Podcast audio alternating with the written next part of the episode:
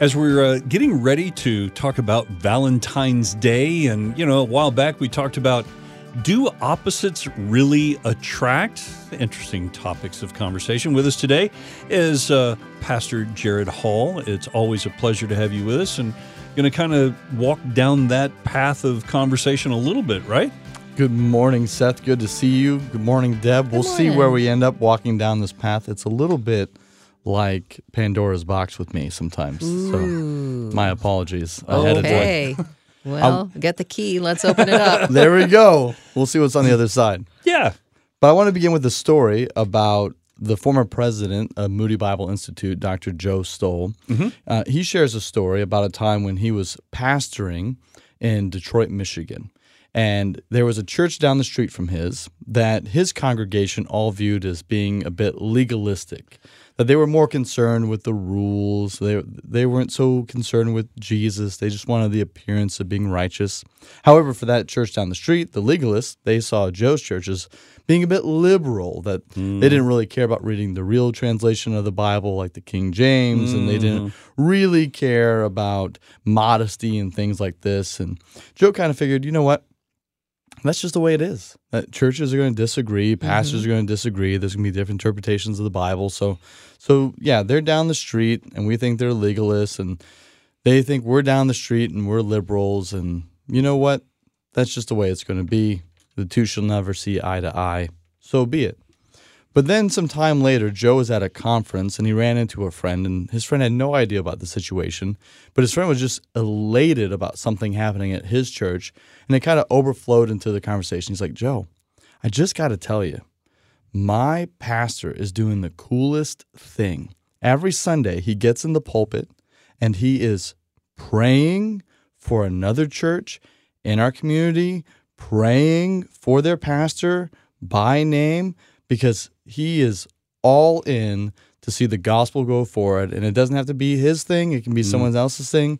He just wants to see Jesus' gospel Yes. advancing. Right. Yes. Now, he was just excited to share that. Mm-hmm. What he didn't realize was is that at that moment the Holy Spirit was using that like a two by four in between Joe's eyes. Right. And so Joe, feeling this immense conviction that he had just kind of written off his other congregation as legalists and accepted the fact that they'd written them off as liberals, that he went back that Sunday and he got in his pulpit and by name prayed for that church mm. and that pastor. Awesome. Mm. And word spread so quickly that by the time that other church was doing their evening service, that pastor had heard that Joe had prayed for them that morning. And so when he got into his pulpit, he prayed for Joe and their church Wow. by name. Nice. Wonderful. Now that began hmm. a relationship between the two churches. It didn't hmm. mean that they merged into one. It Right. didn't mean that they necessarily started seeing things differently, but it meant that they saw each other differently hmm. and saw each other less as combatants and more as allies in the gospel. And for us, we live in a world that's very divided. And but not only is the world divided, but you see just as much division in the church today. Yes. Sure. And a lot of the things that divide people in the world divide people in the church. And you and I probably have the same hunch. A presidential election is going to make it better. Mm. And you always speak truth, right? Probably not, right? probably not. Probably not this one. It's probably going to be a little bit more divided. We're headed into a season where it's only going to intensify, mm-hmm. right? Yeah. Conversations are going to get harder. And the other thing is that with the technology that we have today, it's very easy to just listen to people who agree with you. Oh, yeah. And so you spend your whole day reading and listening to people who agree with you, that when you are confronted with someone who disagrees with you, you just see them as a caricature. Right. And so it's very easy to become hostile or angry, to become almost venomous in the way that we approach them. It's almost encouraged. Exactly. Yeah. And so, what's the way forward, though? And I think that there's an example of an unlikely pairing, just like Joe's church being the quote unquote liberal church and this other church being the quote unquote legalist church was an unlikely pairing. There's an unlikely pairing that I think we see in the New Testament that sometimes I don't think we realize how unlikely it actually was outside of Jesus. Hmm. So in 1 Timothy chapter 2, Paul is writing to Timothy. And as Paul is writing to Timothy, Timothy is in the city of Ephesus. Paul is somewhere in the region of Macedonia. Uh, Ephesus is in modern day Turkey. Uh, Macedonia would be much of modern day Greece, so they're separated by the uh, uh, Aegean Sea.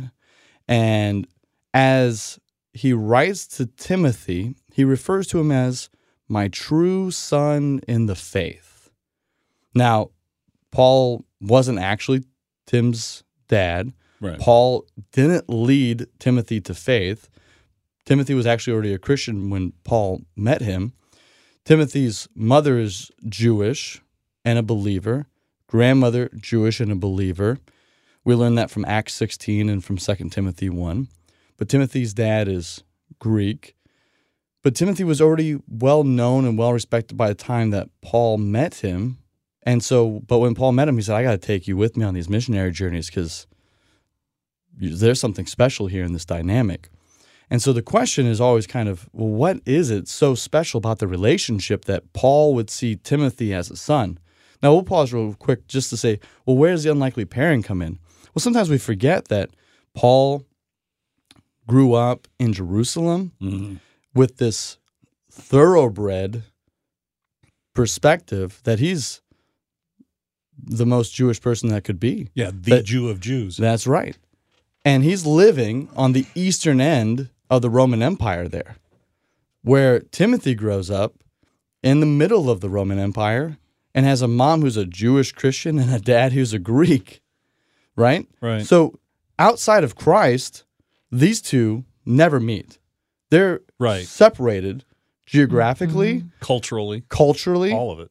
Extre- extremely different. And I don't think we ever realize, hmm. oh, but in Christ, here they have this pairing Yes, Yeah. that is so strong that's a familial bond, like a father to a son. Hmm. So, what is it? Well, I think that actually in Paul's letter to the Philippians, he gives one of the most clearest descriptions of what's so special about this relationship. So, in chapter 2, verse 19 of Philippians, Paul writes this to the church of Philippi I hope in the Lord Jesus to send Timothy to you soon, so that I too may be cheered by news of you. For I have no one like him who will be genuinely concerned for your welfare. For they all seek their own interests, not those of Jesus Christ. But you know Timothy's proven worth, how as a son with a father he has served with me in the gospel. And Paul's right there. Think about that. What is Paul saying here? He's saying that I want to send Timothy to you. Paul's in prison. Why does he want to send Paul? Or why does, he want, why does Paul want to send Timothy? Because he has nobody like him who's going to show genuine interest in their needs. And what does he say? He says, everyone looks out for their own needs, not those of mm-hmm. Jesus Christ. Mm-hmm. And what I think is inferred here is, is that Timothy is unique in that he puts Christ above all other needs Yeah. his own needs. So what Christ desires, that is the banner, and everything else falls mm-hmm. underneath of it. And that for Paul, that's his whole life, putting Christ first. That's why he's right. willing to go to prison. That's why he's willing to get beat mm-hmm. up, drug out of mm-hmm. city, go back in. And he's going, I've been a lot of places. I've been everywhere, man. And I met one guy who has the same mindset that I have. Yeah. Christ Above all. first. Yeah. Christ above all. And so that brings this special unifying bond that two guys from two different sides of the empire with two different pedigrees and two different backgrounds could come together and have this special bond. And so, what begins to cut through all of the divide when you have two people who are willing to say, Christ is primary, and I'm going to have everything else secondary. And there's another story I want to share with you from church history that embodies this type of relationship. Uh, we're familiar with one name, it's John Bunyan. Hmm. He's famous for writing Pilgrim's Progress. yeah. And then the other name, a little bit less known, but still very famous, is John Owens. John Owens was um, probably in the top five, maybe top three greatest Puritan theologians of all time. Very different guys, but most people don't even realize that they're contemporaries of each other. John Bunyan, not educated at all. John Owens, one of the best educations of the time period. John Bunyan had served prison time for being a nonconformist. He didn't want to follow the rules of the Church of England. John Owens worked for Oxford, right? So, I mean, two very different realities. Mm-hmm. Well, the first time that Bunyan was in prison, he started to preach the gospel. And when he got out of prison, he started traveling around the countryside and preaching the gospel. And the way that John Bunyan preached, it drew a crowd. Mm-hmm. And everyone knows about Pilgrim's Progress, but I don't think people realize that when he went out into the countryside to preach, that sometimes 1,200 people, Yeah. all the way up to 3,000 people, would gather to hear his preaching. Wow. Now, there was somebody else who would go and listen to him preach John Owens. Mm-hmm. Well educated, very scholarly, would travel out to the countryside to hear this man preach to the masses. And when the king found out that John Owens was going and listening to him, he said, John, why are you going and listening to this tinkerer? And John Owens says, I would give up all of my education if I could preach like that. Yeah. So there's this mutual respect for each other. Well, John Bunyan was getting ready to publish a book, and he knew that it would carry more weight if his friend John Owens would endorse it. And initially, John said he would, but then John got a little concerned about his reputation Mm-hmm. and backed out. Now we can imagine the hurt, right? To be John Yes. Bunyan. You can imagine a little bit of the shame and guilt Yeah. that John Owens would feel. Mhm. And I think we've been in good friendships where we've Mhm. been disappointed Sure. or disappointed the other person. Mhm. Yeah. And the question remains though is, is Christ still supreme? Well, John Bunyan ends up getting arrested after that, again, for being a nonconformist. The person who's able to get him out of jail is a former student of John Owens. Mm-hmm. And so John Owens goes to the former student and says, Please, I want to get my friend out of jail. Mm. What do I need to do? Well, that pupil said, Oh, I love you, but I'm not going to risk my reputation for this. So he made him jump through all of these legal hoops. And after delay and after delay and after delay, John Bunyan ended up serving 12 years in prison. Wow.